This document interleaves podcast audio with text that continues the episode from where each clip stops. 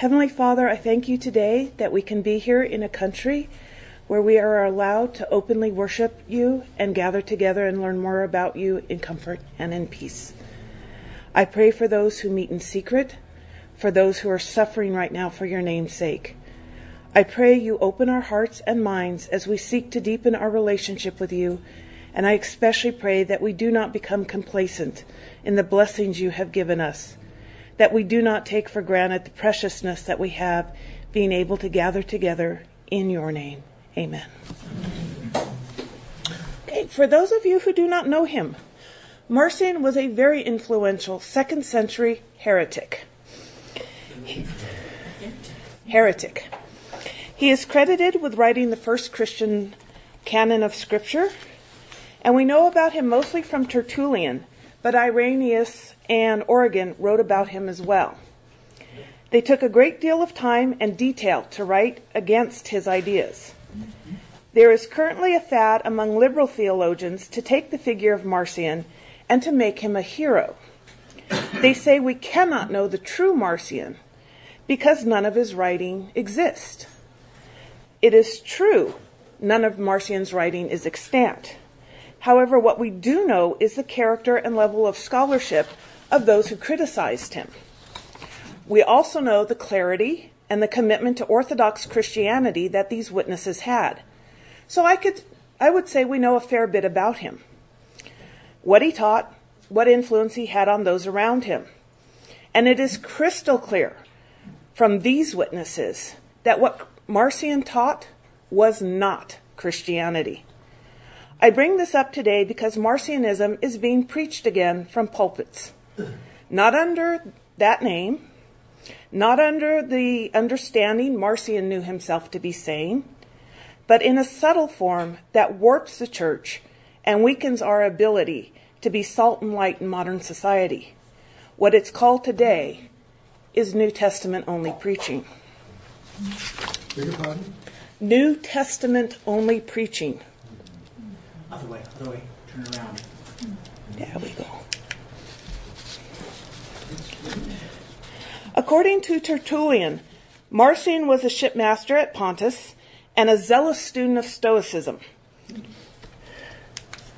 He was born around 110 AD to a wealthy bishop of Sinope Marcion is said to have been a member of the church under Bishop Eleutherus until his restless curiosity got him expelled from the church. Having been excommunicated from the Apostolic See of Rome, Marcion proceeded to start his own churches based on his interpretation of theology.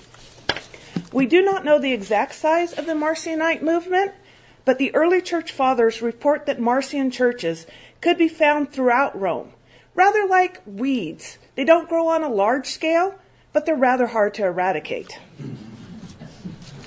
Tertullian also claims that near the end of his life, Marcion is said to have repented, and the bands of excommunication were agreed to be lifted if he brought all those he had led astray back to the true faith. However, death prevented Marcion from performing those actions, so the ban was never lifted.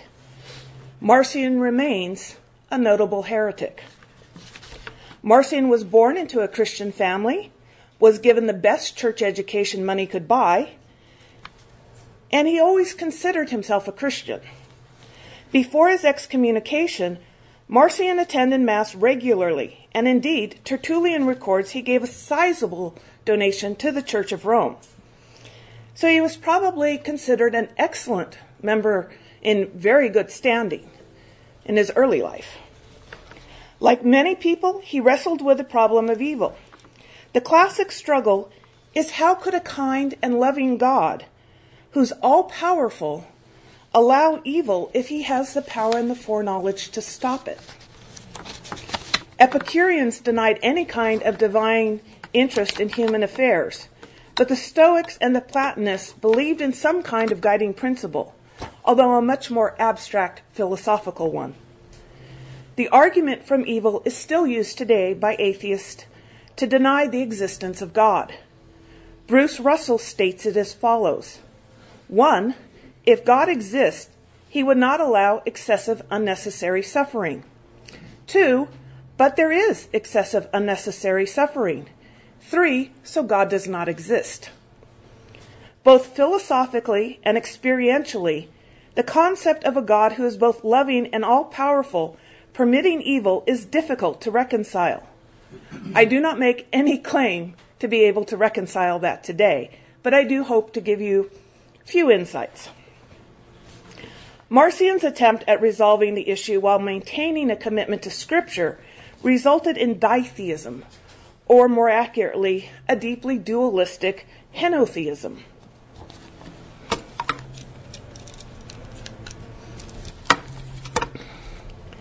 According to Marcion, the God of the Old Testament was the creator of the material universe, and the Old Testament was divinely inspired.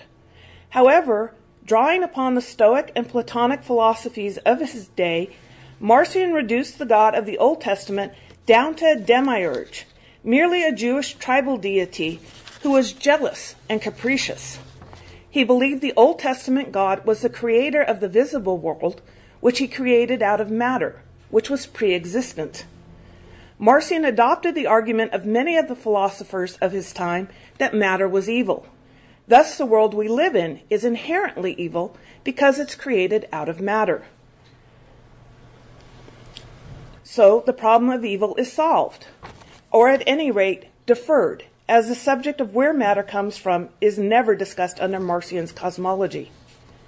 According to Tertullian, Marcion took this one step further than his contemporaries and declared that the demiurge himself was also evil.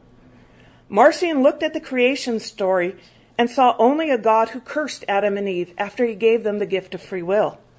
He looked at the story of Abraham, where the God of the Old Testament tells Abraham to sacrifice his son to Yahweh. He read the story of the Exodus, where the God of the Old Testament rescued the Israelites, but sent plagues and curses on the Egyptians, and then left them to wander in the desert for 40 years. He read the story of Jericho, where the God of the Old Testament declared the herem upon the entire city, every man, woman, child, animals, even down to the possessions within the city. According to Judith Lieu, Marcion accepted many tenets of second century Christianity, but, quote, more fundamentally, however, he accepted as they that Scripture speaks of the Creator. However, the story he reads from these is consistently negative one. A God who has repeatedly demonstrated himself to be weak, unreliable, self contradictory, and given to irrational acts of anger and wanton cruelty. End quote. Marcion believed that this demiurge had declared himself to be the God of Abraham, Isaac, and Jacob, in the words, I am your God, in Exodus 3 14 through 16, Genesis 17 1. Thus, while the Old Testament was divinely inspired, it was inspired by a God no one would really want anything to do with.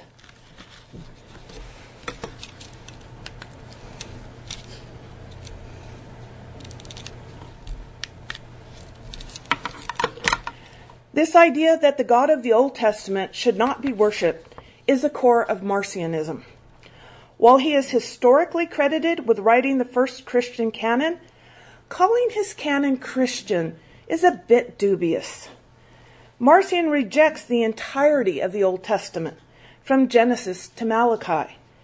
As much as the New Testament references the Old, he rejected most of the New Testament as well. The purpose in creating a canon was not to distinguish what was divinely inspired rather than what was merely written by man, but to distinguish between the corrupt deity of the Old Testament and the new teaching of Jesus Christ, who had come to save humanity from the demiurge Yahweh. Marcion's canon was very limited in scope. Marcion rejects almost all the apostles he accepted only parts of the Gospel of Luke, the book of Acts, also written by Luke, and the writings of Paul, who he felt was the only writer who actually understood Jesus Christ and what Jesus was trying to teach humanity. This point is rather important, as it is this myopic focus on Paul by Marcion that so enamored Harnack and created that particular line of modern theology. Many pastors today proudly proclaim to be Pauline preachers without realizing where the origins of such a statement come from and what the implications of a myopic focus are. Marcion rejects the Gospels as being written by Judaizers who are trying to weave the Old Testament God onto the story of Jesus, creating a backstory for Jesus that fits the Jewish religion. He denies the virgin birth. He denies that Christ was prophesied by the Old Testament prophets. He denies Jesus ever made the claim in Matthew 5:17 where Jesus says, "Do not think I came to abolish the law or the prophets, but to fulfill them." Marcion simply rejected anything the New Testament that substantiated a causal link to the Old Testament. The epistles of the other apostles were considered so heavily redacted as to be worthless. Marcion thought that even the epistle of Paul had been Judaized, so he took his pen and cut portions of that as well. What was left was a few fragments of scripture that Marcion felt told a new story, the story of a new God who had come down to earth to save humanity. To Marcion, Jesus' story begins at Luke 3. Now, in the 15th year of the reign of Tiberius Caesar, when Pontius Pilate was governor, Jesus suddenly appeared on the scene, fully formed 33 year old male, to, as one writer put it, a very surprised Joseph and Mary.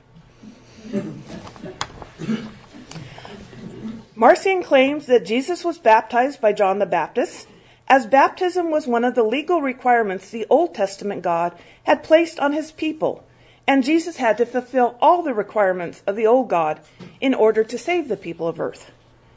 Tertullian writes that Marcion believed that when the Holy Spirit descends upon Jesus in the form of the dove in Luke 3:22, the dove is a messenger from a completely new and different God.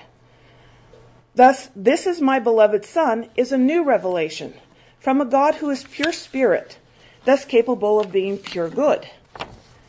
Because this new God has nothing to do with this world, Marcion was insistent on the impossibility of any natural knowledge of the transcendent God. Marcion was a Docetist and believed that Jesus was also pure spirit and only appeared to look like human flesh. If Jesus had been born of a woman according to Marcion's theology, he too would have been capable of being only evil. So Marcion decided to proof text Luke 4 31 through 32. And he came down to Capernaum, a city of Galilee, and he was teaching them on the Sabbath. And they were amazed at his teaching, for his message was with authority. The word came down means descended. So again, Marcion taught Jesus fully descended. He wasn't born, he descended from an unknown God. And he imme- and he believed Jesus immediately begins to his mission to teach a new way to break free of the old creator God and embrace the worship of the unknown God who had sent Jesus. And here we reach the fundamental flaw in Marcion's theology. Being the Son of this God also made Jesus a God, and only appearing to humanity as flesh, but a different substance entirety. Therefore, not being flesh, Christ was also never crucified, and consequently never resurrected. Marcionism is at its core a modified ransom theory, where the penalty of sin is paid not to Satan, but to the Jewish tribal god. Tertullian speaks at some length that Marcion failed to reconcile how a docetic Jesus could satisfy the law requiring punishment for sin if he merely appeared to be suffering. But this apparently never bothered Marcion. Marcion's key focus was that the Old Testament God was evil, so the world reflects its evil creator. And Jesus came from a transcendent God who is pure spirit, thus a God of love. As pure spirit, this is how the new God, to whom the human spirits would return after the corruption of the flesh had died, if they accepted the new teaching of Jesus. Yet Marcion was not a Gnostic. even though he's often included in that rubric due to his use of the term demiurge and embracing a docetic Christ. He did not believe in any secret knowledge. He believed that the Bible was the inspired and actual Word of God, which anyone could read, just not a God anyone would want to worship. He taught that the Bible was the written history of an evil creator that Jesus had come to earth to defeat. Thus, Marcion taught a faith in a historic God who is genuinely existing. He taught the divine inspiration of Scripture, and he taught that the Bible was to be read literally, not allegorically. Yet these three elements that we hold so fundamental to the Christian faith were warped into heresy because he did not know the true God of the Old Testament. And because he did not know the true God of the Old Testament, Marcion could never know the true God of the New Testament. While it is true Marcion is credited with establishing the first New Testament canon, a growing number of modern scholars do not think he was very influential in establishing the actual New Testament canon. There is a strong evidence that the early church had a fairly well established formulation from the beginning. A key characteristic of this line of scholarship is that the heretics never claimed to be part of the apostolic succession. The postmodernists like to ramble about many competing Christianities, but this was simply not the case back then. Christ's apostles had their own apostles, and the succession of teacher to student was made clear. Tertullian elucidates this.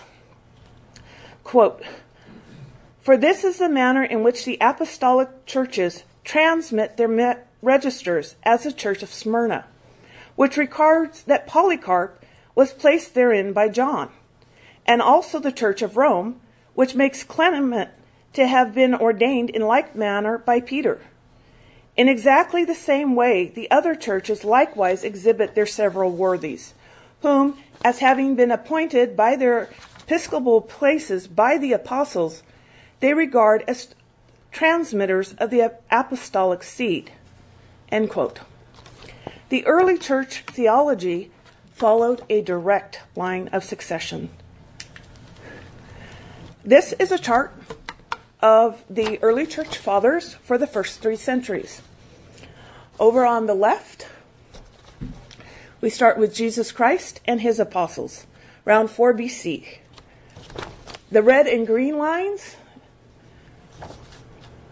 are periods of persecution and per- periods of rest. So the first red vertical is the persecution that started in 64 AD. We have four more following in 95 AD, 107 AD, a minor persecution in 118 AD, and 134 AD. The first green vertical is a period of rest in 151 AD, and so on. Christ's apostles are color coded horizontal tra- eh, trajectories. On the top, we have the Apostle Thomas in purple. You don't see any more purple into Archelaus, who is known for his disputes with the Manichaeans in 250 AD. Yet we know Thomas's work from the second century book, The Acts of Thomas, and the churches in India spread as far as Beijing. Below Thomas, we have a solid line of blue from the Apostle John to Ignatius to Polycarp to Irenaeus, along with some others. Mark's legacy is in green. The very prolific Peter's legacy is yellow, while the orange represents the line of succession from the Latin Roman Church. This chart ends in the blue vertical line on the right, which represents the Council of Nicaea in 326 AD and the beginning of the unified Catholic Church. So, contrary to the popular many competing Christianities, what we see is five cooperating apostolic sees, perpetuating the faith once and for all delivered to the saints. They took to heart Paul's letter where he said, Now I mean this, that each of you is saying, I am of Paul, and I am of Apollos, and I am of Cephas, and I am of Christ. Has Christ been divided? Paul was not crucified for you, was he? Or were you baptized in the name of Paul? I thank God I baptized none of you except Crispus and Gaius, that no man should say you were baptized in my name. We all come from one source. Paul is saying there is one faith, one gospel, one forgiveness of sin. Marcionism is splitting it, saying there are two gods, two faiths, and thus he preaches a false gospel that could not save. Beware of any theology that sees the Old Covenant as antagonism at the price of continuity.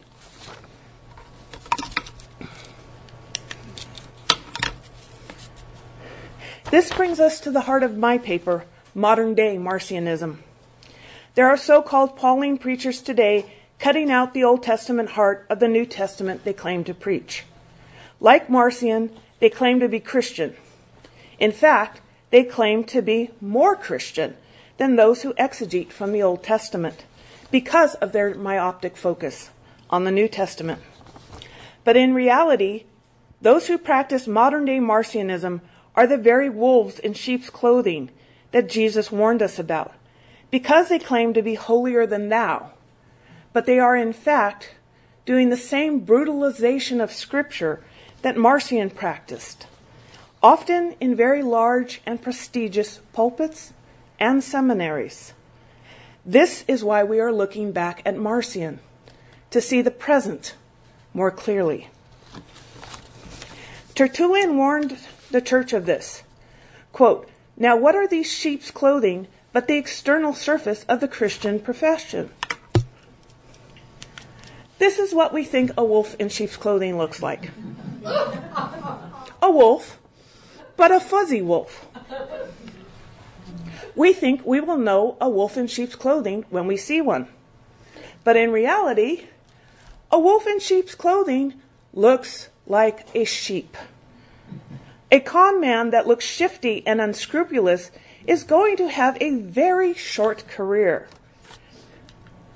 It is the con man with the honest faces, the sincere looking smiles, and the message of trust me who succeed. So, how do we use discernment and root out the wolves? Tertullian gives an excellent definition of a heretic. Heresy is self will, while faith is submission of our will to the divine authority. When we see self will, it should raise a warning flag. We see many pastors preaching a message of their own from their pulpits, trying to be creative and clever rather than faithfully exegeting a biblical passage. One form of modern day Marcionism is topical sermons. Mark Dever summed up the problem of topical sermons quite nicely when he said that it makes the church in the image of the pastor rather than in the image of God. God knew what he was doing. Who are we to pick and choose a more palatable message? But more often, the reason people pick topical messages is that they are easier to write. It's not that they think they're giving their congregations a better message. It just takes less time. You don't even have to know Greek or Hebrew. For proper exegesis, you do. Rummaging scripture to give your words the illusion of authority is nothing new. We return to Tertullian and find it in his day. Quote, Hosidius Geta has most completely pilfered his tragedy of Medea from Virgil. On the same principle, these poor poets are commonly called Homerocentones, collectors of Homeric odds and ends, who stitch into one piece, patchwork fashions, the works of their own from the lines of Homer out of many scraps put together from this passage and that in miscellaneous confusion. Now, unquestionably, the divine scriptures are more fruitful resources for all kinds for this sort of facility. We unfortunately find many pastors being collectors of biblical odds and ends, and the result is the church has a patchwork knowledge of the Bible. A survey done in the journal Preaching showed 75% of the sermons preached that year contained only New Testament centered sermons, while Pulpit Digest came in slightly higher at 77. J. Timothy Allen writes, these statistics are quite shocking, however, when you think that the Bible is 75% Old Testament. Most seminaries require pastors in training to study at least a year of Greek, but fewer and fewer are requiring their students to teach Hebrew. Thus, many pastors simply feel more prepared to preach from the New Testament. Allen goes on to say that another possible reason for the discrepancy is that the Old Testament is an intimidating collection of thousands of years of different uh, cultures and okay while pastors say that they want to base their teachings on the way Christ taught, they practice a startling hypocrisy in that Jesus and the apostles preach from the Old Testament, while most of these pastors almost never mention it, except a let's add color moment. Thus, the New Testament only preaching is Marcionism reborn. The God of the Old Testament is dead. Jesus is only a God of love who wants to give you warm, fuzzy cuddles and save your soul. This may sound like I'm being facetious and exaggerating the problem, but an actual line I heard at Willow Creek and the central message of the sermon was All Jesus wants is for you to let him love you. The pastor concluded his sermon with All Jesus wants is to be your friend. This has high appeal to a postmodern consumerist congregation. I've created my own anachronism. New Testament only preaching exegesis. N O P E. Does this sermon contain the full Word of God? Nope. Does this style of teaching reflect the way Jesus and the apostles taught? Nope. Does this style of teaching give glory to the Father like Jesus did? Nope. Marcionism remains a notable heresy. Quite simply, the Old Testament is a pragmatic reality that evil exists, and an equally pragmatic system of dealing with evil revealed by historical novel narrative of how divine law works within a flawed human society. The Old Testament is a masterpiece of a transcendent God revealing himself to humanity.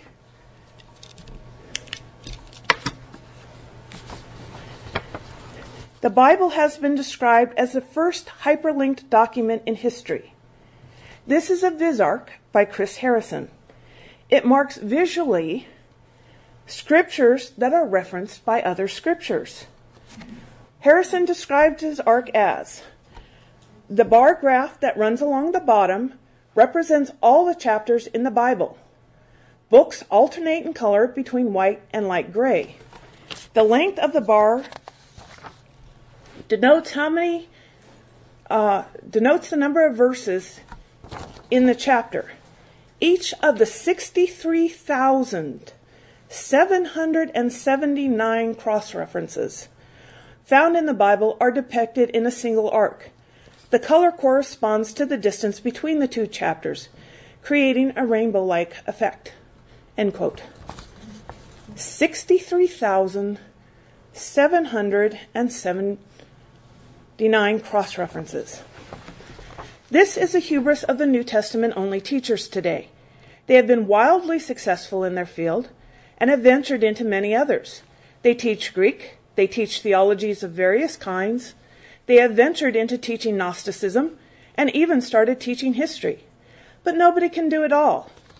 One reason we train in a particular field at university is to learn from teachers who have far more experience than us what we are missing from our pool of knowledge. Classicists do not know the ancient Near Eastern languages. They do not know religious languages. They do not understand the nuances of the history. But they think they do because they've read a book or they've Googled it. They think because they are experts in their field, it makes them experts in all fields. The Old Testament is rich in cultural context and historical nuances. It covers thousands of years of history and several ancient Near Eastern languages. To understand the Old Testament best, you need a theologically trained A&E expert. Only a mind like Ken Kitchen could produce a work like On the Reliability of the Old Testament. Kitchen has spent 60 years of his life absorbed in the ancient Near East, and he is an expert. He is one of the champions in this century for asserting that the Bible and Judeo Christian religion as valid historical realities that deserve their place in the study of the academy. Our seminaries need people like him, and so do our pulpits. Many atheists and pagans are horrified at the plagues that God calls down on the Egyptians as Pharaoh refuses to let the Israelites go. Most Christians do not have an answer for why a God, supposedly just, would do such a terrible thing either. An example of how specialist expertise contributes to a nuanced understanding of the Bible and a proper theology of who God is is the explanation that each plague addresses a specific Egyptian god who is being worshipped in the land and challenges their authority and power. The gods of Egypt were local deities, having power in one place but not another. You would worship one god in your hometown, but if you traveled to another city, you would offer worship to the God that was there, because that is the God who would have power. Yahweh takes on the major gods in Egypt and defeats them one by one, proving he is more than just a local tribal God. He is stating he is the creator God, using divine miracles to assert his dominance over both false religious power and nature. And in the final plague, Yahweh asserts his dominion over life and death itself. Passover is set as an ordinance so that the people of God are told to celebrate for all generations to come to know the God who has delivered us from Egypt. This nuanced understanding gives us a proper theodicy of who God is. God is faithful to his people, a God of justice who personally confronts evil, and a God who is the holy creator and thus worthy to be praised. With ancient Near Eastern gods, they had a good coming and a bad coming. Sekhmet was the goddess of healing, but only because she was an evil goddess who caused death and sickness in the first place. So by offering her worship, the Egyptians were trying to bribe her from not coming in her bad coming. If she accepted the bribe and left, the person would return to health. Magic was a part of ritual worship, but not as a form of praise. Magic was a means of coercion, either binding the gods to the human will or a sufficient bribe to get them to leave you alone. And if you used magic and coercion, they could remember and come back and get revenge. In stark contrast, the God of the Old Testament reveals a God who never changes. Contra Marcion, Yahweh is a God who reveals himself who tells his prophets to write down revelations so his people can understand him. The God of the Old Testament is a God of law and order, but these are not bad things. This is why the Bible references itself so many times to show stability and security. Instead of an evil God of the Old Testament, as Marcion portrays, Brent A. Strawn says, absolutely not to be missed here is what God is typically angry about injustice. He then quotes Abraham J. Heschel The wrath of God is a lamentation. All prophecy is one great exclamation. God is not indifferent to evil. He is always concerned. He is personally affected by how man treats man. He is a God of pathos this is the meaning of the anger of God, the end of indifference. End quote. With Jericho, we see a God that because the people of Jericho have sinned utterly against God, they are condemned by God miraculously destroying the walls of Jericho. The work of human hands that the people of Jericho thought they could safely hide behind and do as they pleased. At Jericho, we see theodicy in action as evil men and women find nothing can hide them from the judgment and justice of their Creator.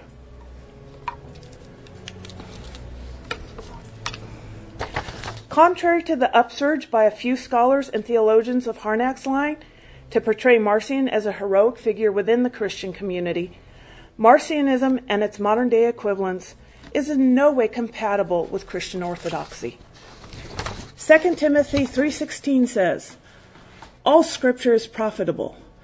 There was almost no New Testament scripture at the time, as 2 Timothy was one of the first epistles to be written, and it was written before the Gospels.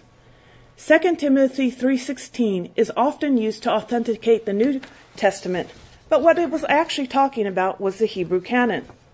The apostles and their disciples always made sure to validate that Jesus was the Christ prophesied in the Hebrew scripture. The Hebrew canon is in no way invalid or made irrelevant by the coming of Christ. It is critical to validating that Jesus is the Christ, and it is the foundation upon which the Christian religion is built. Built upon that foundation are the seven basic doctrines of Christian orthodoxy, reflected in the creeds the Trinity, the fall of man, the person of Jesus Christ, the resurrection, salvation by grace through faith, the second coming, and sola scriptura.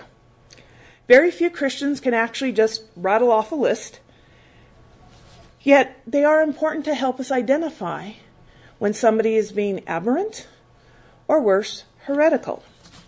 It's very easy to see how Marcion's rejection of the Old Testament God could be would pervert the foundational Christian doctrine, and this should be a warning to modern day Marcionists. As these are all intertwined, only a few highlights from the list will be given here. The Trinity, one God, three persons. Modern day Marcionists say the Father is now irrelevant because Jesus is all we need. Everything Jesus did was to glorify the Father. If you want to worship Jesus, you need to glorify the Father too. The resurrection.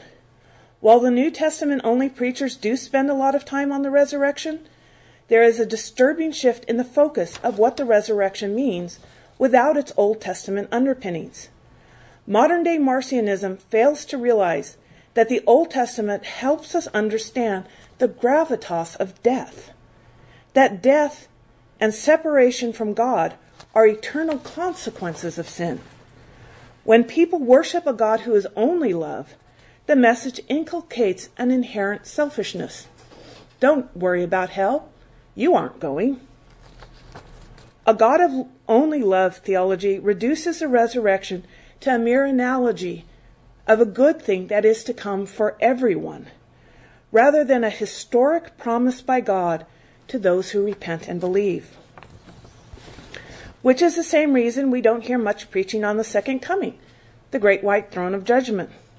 Modern day Marcionism thinks it solves a very uncomfortable problem by avoiding it, just like Marcion did. No final judgment, no hell. But the final judgment is key to the true understanding of the problem of evil. The choice to do evil is intrinsically and unavoidably part of the amazing gift of free will. But the second coming assures us that people who commit evil acts will be dealt with. They will be punished. And that punishment is something we should all fear so we don't do evil acts. Contemporary philosophy sees fear as inappropriate. However, fear is useful in instilling respect for the law into the masses. Postmodernity rejects that there can be a healthy moral fear because that implies a level of authority beyond our own individual me. Take, for instance, if you were in the army. Drill sergeant comes along and says, You, Smith, drop and give me 30. Well, if you're Smith, you're going to drop and do 30 push ups because that sergeant has the authority to tell you what to do he has the authority to make life unpleasant if you do not do what he tells you to do. Military prison is particularly unpleasant. Therefore, that makes doing 30 push ups seem like a good idea to do. And this is why sola scriptura, rather than postmodern consumerism, should be shaping what is preached from the pulpits and taught in our seminaries. Modern day Marcionism reduces our impact on society because it is the Old Testament that teaches us that God has the authority as our creator to tell all of humanity what to do and what not to do. Without the weight of that authority, Jesus becomes just another suggestion we can pick and choose at our convenience.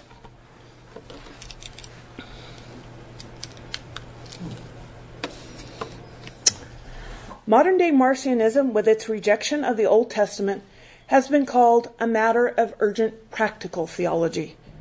Orthopraxis is just as important as orthodoxy. And this brings us to the crux of the problem of modern day Marcionism. What kind of society is produced without a God of justice? How do we know God has not already limited evil? Western societies abound in human flourishing. This is because our legal system and many of our other public systems, like healthcare and education, are based on our historic Judeo Christian principles. God limits evil by making us moral agents in his image and thus culpable for instituting a godly love through pragmatic law. Right before he is crucified, Jesus tells his disciples, If you love me, keep my commandments. John 14, 15, which goes back to Exodus 20, verse 6. John 15, 10 says, If you keep my commandments, you abide in my love. Exodus 20 contains the Ten Commandments, and these are part of the commandments Jesus is telling us to keep. The Ten Commandments are good stuff. We really don't ruminate on them enough. They provide a stable basis for a just society so that good can flourish.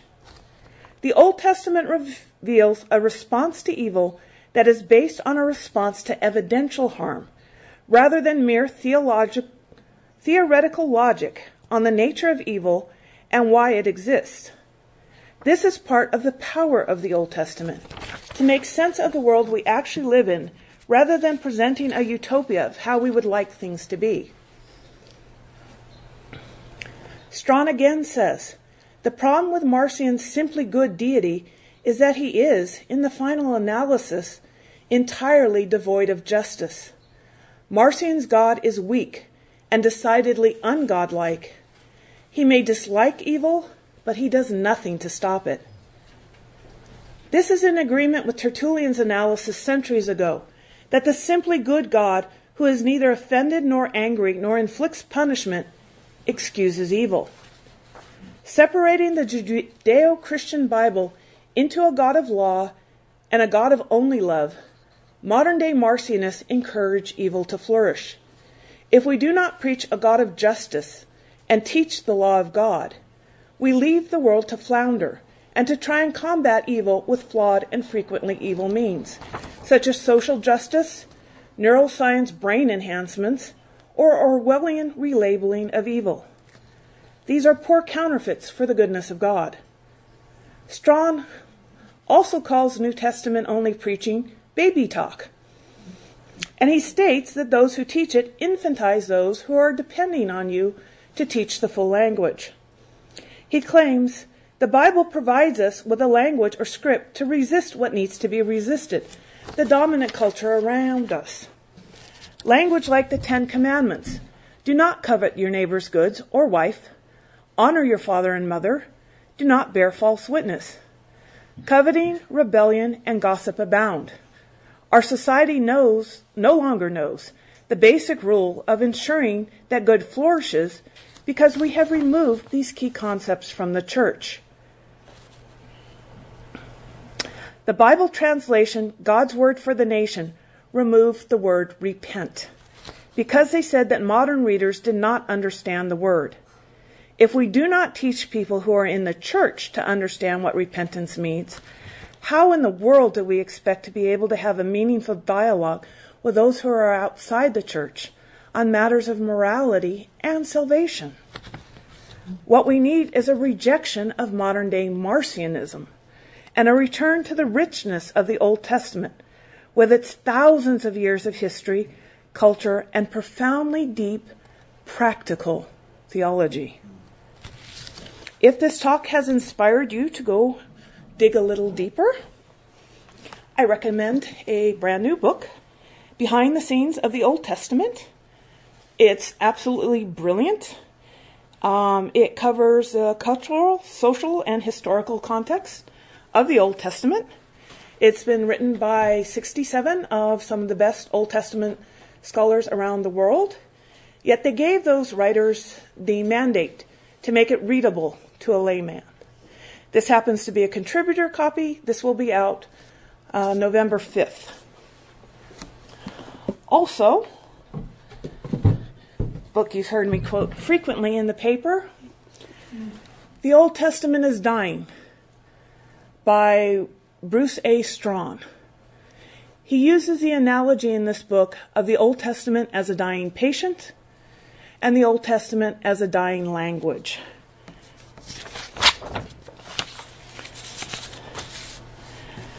He gives us the hope that while Hebrew was a dying language, Hebrew has in fact been revived to become a first tongue language. It's a living language. And he offers us the hope that the Old Testament can become a living language again. He recommends seminaries return to training people to be fluent in the Old Testament. The Old Testament fluency is needed for the orthopraxis of keeping the key verbs in Deuteronomy keep, observe, do. In conclusion, we know that the existence of evil is in tension with a gift of free will God has bestowed upon humanity. And somehow being made in the image of God involves us being culpable moral agents. We know, but do not want to accept, that God does not prevent all evil because it is our obligation as moral agents to emulate God's divine law into practice through godly living and to institute systems that distribute justice.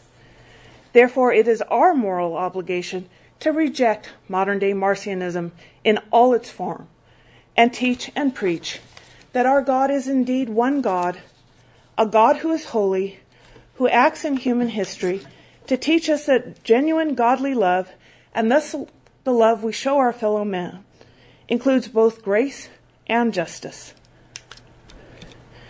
Psalm 40, verse 9 says, to do your will is my delight. My God, your law is in my heart. May it be in our pulpits and seminaries as well. Thank you.